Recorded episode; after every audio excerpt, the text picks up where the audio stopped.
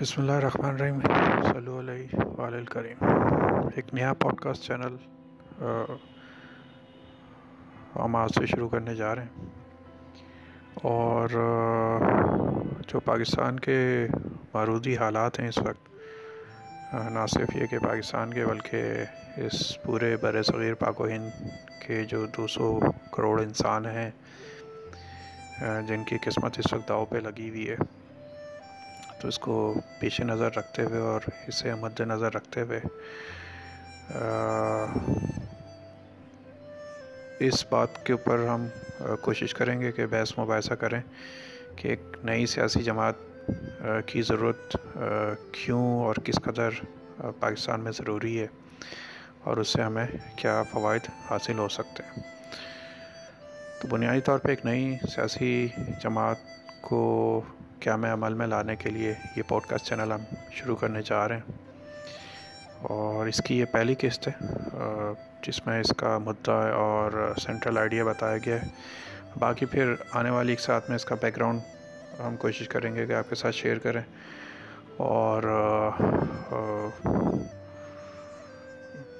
پھر آگے کی جو معاملات ہوں گے، اس کے اوپر کوشش کریں گے کہ بحث مباحثہ کریں۔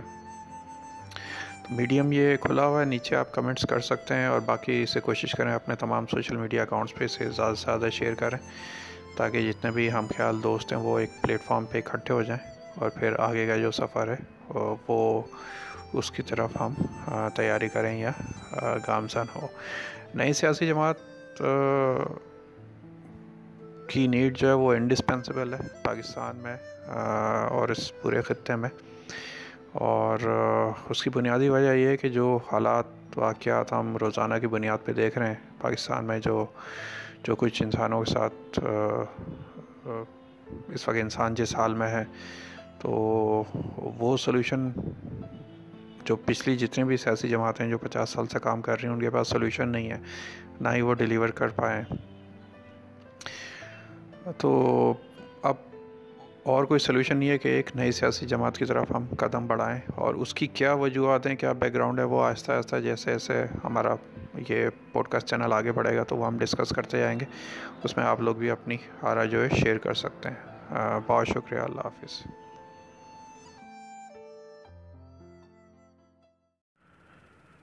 بسم اللہ الرحمن الرحیم۔ صلی علیہ وآلہ الکریم۔ دوسری ایپیسوڈ ہے اور اس میں ہم کوشش کریں گے کہ تھوڑی سی جو پاکستانی سیاست کا بیک گراؤنڈ ہے، اسے سمجھنے کی تھوڑی سی کوشش کرتے ہیں۔ اور بیک گراؤنڈ کا میں نے ذکر کیا تھا تو اسے بھی سمجھنے کی کوشش کرتے ہیں۔ انیس سو چوراسی کا ذکر ہے یعنی نائنٹین ایٹی فور کا۔ بلکہ شاید ایٹی فائیو کا ذکر ہے سوری تو ایک بچہ تھا۔ تو تقریباً رات کا ٹائم آ رہا تھا، سات بج کے پچاس منٹ۔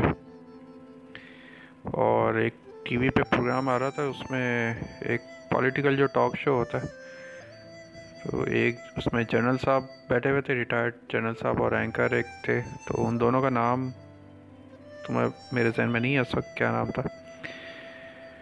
اچھا اب جو بچہ تھا جو یہ دیکھ رہا تھا، اسے بنیادی طور پہ انتظار تھا ڈرامے کا ایک ڈرامہ آنے والا تھا۔ اچھا اب یہ جو آخری دس منٹ میں جو گفتگو ہوئی ہے، یہ اگر کوئی سمجھ لے تو وہ سمجھے پاکستان کی پوری پولیٹکس سمجھ جائے گا۔ ایک سوال ان سے کیا، جنرل صاحب سے، وہ انیس سو پچاسی کی قومی اسمبلی تھی، اس وقت الیکشن ہوئے تھے شاید۔ ڈیٹس میں اور ایئرس میں مجھے تھوڑا اونچ نیچ ہو سکتی ہے کیونکہ بہت پرانی بات ہے، لیکن وہ اس جو گفتگو کا کرسٹ ہے وہ میں بتا سکتا ہوں۔ کرسٹ یہ ہے کہ جنرل صاحب سے سوال ہوا اسمبلی کے بارے میں، تو مسکرانے لگے انہوں، ان کا جو جواب تھا، ان، وہ جواب یہ تھا کہ بھائی یہ جو لوگ ہیں جو اس وقت پاکستان کی قومی اسمبلی میں بیٹھے ہوئے ہیں، یہ بنیادی طور پہ اس اینکر کا سوال تھا کہ سر یہ عام عوام کی تو بات ہی نہیں کرتے، یہ تو مطلب اسمبلی میں تو کوئی ڈسکشن نہیں ہوتا وغیرہ، کچھ اس طرح۔ تو جو جواب تھا جنرل صاحب کا، انہوں نے کہا، دیکھو، یہ جو لوگ ہیں بنیادی طور پہ پاکستان کے زیادہ تر جو دیہی علاقے ہیں، وہاں سے سلیکٹ ہو کے آتے ہیں۔ یا کئی شہروں سے بھی اگر سلیکٹ ہوں، تو یہ الیکشن اس لیے لڑتے ہیں کہ وہ علاقے میں ان کا تھوڑا سا نام اوپر ہو جائے۔ کہ جی چودھری صاحب ہیں، ملک صاحب ہیں، خان صاحب ہیں، کوئی جاگیردار ہیں، سردار ہیں، وغیرہ وغیرہ۔ تو یہ الیکشن اس لیے لڑتے ہیں کہ جی تھوڑی سی، ویسے خیر، علاقے میں نام تو ان کا پہلے سے ہی ہوتا ہے کیونکہ یہی لوگ سردار ہوتے ہیں یا چودھری ہوتے ہیں اپنے علاقے کے۔ لیکن ان کے الیکشن لڑنے کا مین ریزن یہ ہوتا ہے۔ پھر جنرل صاحب نے کہا کہ جی یہ اسمبلی میں آپ دیکھیں، ہمیں، یہ سب لوگ خاموش بیٹھے ہوتے ہیں۔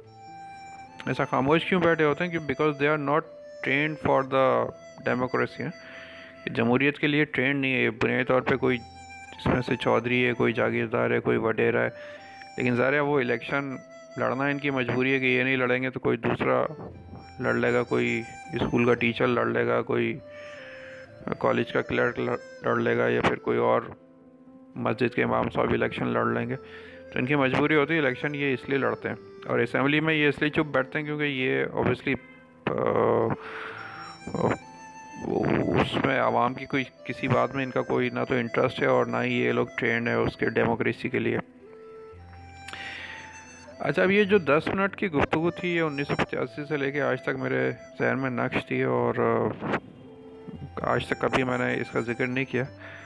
اور آج ذکر اس لیے کر رہا ہوں کہ وہ جو بچہ یہ سب دیکھ رہا تھا یعنی ٹی وی پروگرام اور اس کا نام تھا فیصل عنان اور جو ڈرامہ آنے والا تھا، اس کا نام تھا آخری چٹان۔ اچھا یہ جو بیچارہ فیصل عنان تھا، اس کی ایک واحد تبری، وہ وہی ڈرامہ تھا آخری چٹان، کیونکہ نو بجے پھر خبر نامہ آ کے اور وہ ترانہ آتا تھا پاک زمین شاد بات۔ نو بجے ٹی وی بند ہو جاتا تھا، جتنا میرے ذہن میں۔ اچھا ابھی تو خیر پوری دنیا ہی کھلی ہوئی ہے کوئی آٹھ سال کا بچہ ہو یا دس سال کا تو ہو لیکن بہرحال ایٹی فائیو میں معاملات یہ تھے۔ تو جو جنرل صاحب کی بات جو انہوں نے ختم کی، انہوں نے کہا جی it's it's a long way to go کہ پاکستان میں جمہوریت کا بہت لمبا سفر ہے۔ یہ میں آپ کو بات بتا رہا ہوں، انیس سو پچاسی کی۔ انیس سو پچاسی سے لے کے آج یعنی دو ہزار اکیس اب ختم ہو رہا ہے، دو ہزار بائیس شروع ہونے والا ہے۔ تقریباً چھتیس سال کا ٹائم فریم ہے۔ چھتیس سال کا مطلب ہے کہ پاکستان کی دو جنریشنز کو آپ نادرہ کا یہ جو این آئی سی سینٹر ہے نارتھ نازم آباد میں یہاں بلا کے دو جنریشنز کو آپ شناختی کارڈ ایشو کر کر سکتے ہیں۔ یعنی دو جنریشنز آپ کی جوان ہو جائے گی۔ اٹھارہ سال میں ایک، دوسری بھی اٹھارہ سال میں۔ تو چھتیس سال اس جمہوریت کے سفر کو گزر گئے، جو جنرل صاحب نے کہا تھا۔ آخری جملہ ان کا یہ تھا کہ it's a long way to go کہ پاکستان میں جمہوریت کا سفر ابھی بہت لمبا ہے۔ انیس سو پچاسی سے لے کے جو آج کی جو جمہوریت ہے، اس میں سے ایک خبر اگر میں آپ کو بتاؤں، پاکستان کے حالات کیا میرے سے بہتر آپ کو پتہ ہے۔ لیکن آج کی ایک خبر یہ ہے کہ کچھ اسی سیٹس تھیں سرکاری نوکری کی، شاید ایف بی آر میں۔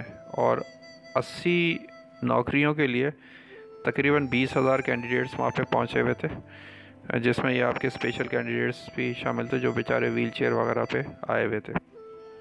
یہ ایف بی آر نے ٹیسٹ پتہ نہیں شاید کراچی میں لیا ہے حیدرآباد میں یا اسلام آباد میں آئی ایم ناٹ شیور لیکن یہ، اس کا ریشو یہی ہے، اسی نوکریاں ہیں اور بیس ہزار لوگ اپلائی کرنے پہنچے ہوئے۔ تو یہ جو جمہوریت کا سفر ہے، وہ ابھی یہاں پہ پہنچا ہے یعنی جو انیس سو پچاسی سے جو سفر شروع ہوا تھا، وہ اس کی جو آج گاڑی جہاں پہ کھڑی ہوئی ہے، وہ آج اس جگہ کھڑی ہوئی ہے کہ اسی نوکریاں اور بیس ہزار لوگ پہنچے ہوئے ہیں۔ تو یہ کرنٹ ڈیموکریسی ہے۔ اچھا اب بنیادی طور پہ جو پاکستان میں ڈیموکریسی کی ڈیفینیشن ہے، وہ اس طرح ہے کہ یہ تقریباً پانچ سو خاندان ہے جو انیس سو پچاسی کی اسمبلی میں تھے۔ اور یہی پانچ سو خاندان اس وقت پاکستان کو رن کرتے ہیں یا ڈرائیو کرتے ہیں یا چلاتے ہیں یا اس پہ حکمرانی کرتے ہیں۔ اور جماعت کا نام وہ کوئی بھی رکھ لیتے ہیں، وہ جماعت کا نام انہوں نے کوئی پی سے رکھ لیا یا ایم سے رکھ لیا یا کوئی انصاف نام رکھ لیا۔ جماعت تو کوئی بھی بنانا کوئی ایشو نہیں ہے ان کے لیے، لیکن بنیادی طور پہ یہ پانچ سو خاندان ہیں یا پانچ سو فیملیز ہیں جو کہ پاکستان پہ حکمرانی کر رہے ہیں۔ اور کیونکہ یہ ایک فیصد طبقہ ہے، اس ملک کا تو انہیں کوئی دلچسپی نہیں ہے کہ جی عوام کے کیا مسائل ہیں یا کیا ان مسائل کا حل ہے یا کیا ہے، وہ انہیں کچھ کچھ بھی دلچسپی نہیں ہے۔ پاکستان میں جمہوریت یا پالیٹکس جسے آپ کہہ لیں، یہ ایک فل ٹائم جاب ہے اور یہ فل ٹائم جاب نہیں ہے سب فل ٹائم بزنس کہ جی میں دس کروڑ لگاؤں گا، ایک الیکشن جیتوں گا تو جا کے پچاس کروڑ کماؤں گا یا سو کروڑ کماؤں گا۔ تو پھر اگلا الیکشن لڑ سکوں گا، یہ اتنی سی بات ہے۔ It's is something very well known اب اس پورے سنیریا کو اگر ہم دیکھتے ہیں تو اس میں جو بات نکل کے سامنے آتی ہے، وہ یہ ہے کہ جب تک پاکستان کے عام عوام ایک سیاسی جماعت خود سے نہیں بنائیں گے، جو کہ پاکستان کے عام عوام کو ریپریزنٹ کرے اور اس کی لیڈرشپ مڈل کلاس یا لوور مڈل کلاس کے ہاتھ میں ہو موسٹلی آل دو اس میں کچھ لیڈس بھی شامل ہو سکتے ہیں۔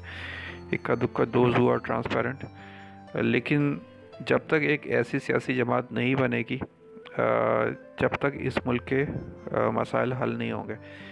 اور اگر میری نظر سے آپ دیکھیں آل دو میں بہت ہی ایک معمولی سا انسان ہوں، اور نہ تو میں کوئی پولیٹیشین ہوں، نہ کچھ بہت نہ تو میری ایج بہت زیادہ ہے، نہ میں نے دنیا بہت زیادہ دیکھی ہے، لیکن اتنا میں بتا سکتا ہوں کہ یہ پاکستان جس ملک کا نام ہے، گیم اس کے ہاتھ سے نکل چکا ہے اس وقت۔ اور معاشرہ تباہ و برباد ہے، اور جتنی سیاسی جماعتوں نے حکمرانی کی ہے، ان کے پاس اس وقت کوئی سلوشن نہیں ہے، اور وہ کیا بنیادی طور پہ کر رہے ہیں، وہ یو نو بیٹر آپ کو بہت اچھے سے پتہ ہے۔ تو یہ جو انیس سو پچاسی سے لے کے میں نے آج تک کا ایک بہت مختصر آپ کو سمرائز فارم میں بتایا معاملہ کہ کہاں سے وہ سفر شروع ہوا تھا اور ابھی کہاں پہ پہنچا ہے۔ اور آگے بھی یہ تقریباً چھتیس سال کیا مطلب تین سو سال بھی رہیں تو یہ اسی طرح رہے گا۔ اس کا پہلا اور آخری سلوشن یہ ہے کہ ایک سیاسی جماعت بنائی جائے نئی سیاسی جماعت، جو کہ آگے الیکشن میں جائے پارٹیسپیٹ کرے، اب وہ ڈیموکریٹک سسٹم ہو یا پریزیڈینشل سسٹم ہو، کوئی سا بھی سسٹم ہو، وہ خیر، وہ ایک الگ بحث طلب ڈبیٹ ہے اور ڈسکشن ہے۔ لیکن جب تک ایک نئی سیاسی جماعت پاکستان کے عوام نہیں بنائیں گے اور نئی سیاسی جماعت کو فالو نہیں کریں گے، یہ مسائل آپ کے اگلے تین سو سال بھی ایسے ہی کھڑے رہیں گے۔ اور میرا نہیں خیال کہ کوئی آسمان سے اتر کے اس ان مسائل کو حل کرے گا، جو بھی حل کرے گا، وہ یہیں سے لوگ اٹھیں گے، نئی سیاسی جماعت بنائیں گے اور اگر پاکستان کے عوام کو پسند ہے کہ بھائی کوئی ٹرانسپیرنٹ لیڈرشپ آئے اور ایسی جماعت بن جائے جو کہ مسائل کو حل کر سکے، جس کے لیے ٹرانسپیرنسی سب سے بڑی کنڈیشن ہے۔ کیونکہ مین پرابلم ہی اس وقت پاکستان میں کرپشن کا ہے اور گورننس دو پرابلم ہے۔ کہ پیسہ ایک تو یہاں سے باہر چلا جاتا ہے، سارا سوئس بینکوں میں پڑا ہوا ہے۔ اور اس میں سیاست دان تو بیچارے فضول کے بدنام ہے یہ تو اس میں ہر طبقہ انوالو ہے اس ملک کا۔ سیاست دان تو کیونکہ وہ ملک چلاتے ہیں تو وہ تھوڑا نظر میں آ جاتے ہیں، ورنہ اس میں ہر طبقہ اس ملک کے شامل ہے۔ تو کرپشن ہائی اور گورننس ذرے تباہ برباد ہے، کہ میرٹ کے اوپر ڈیسیشن نہیں ہوتے تو گورننس بھی تباہ برباد ہو گئی ہے۔ اچھا اب یہ بنیادی طور پہ دوسری ایپیسوڈ میں میں نے کوشش کی ہے کہ نئی سیاسی جماعت کا بیک گراؤنڈ بتاؤں۔ آگے کی ایپیسوڈس میں میں مزید کوشش کروں گا کہ اور تھوڑی سی اس کے اوپر روشنی ڈالیں۔ بہت شکریہ۔ اللہ حافظ۔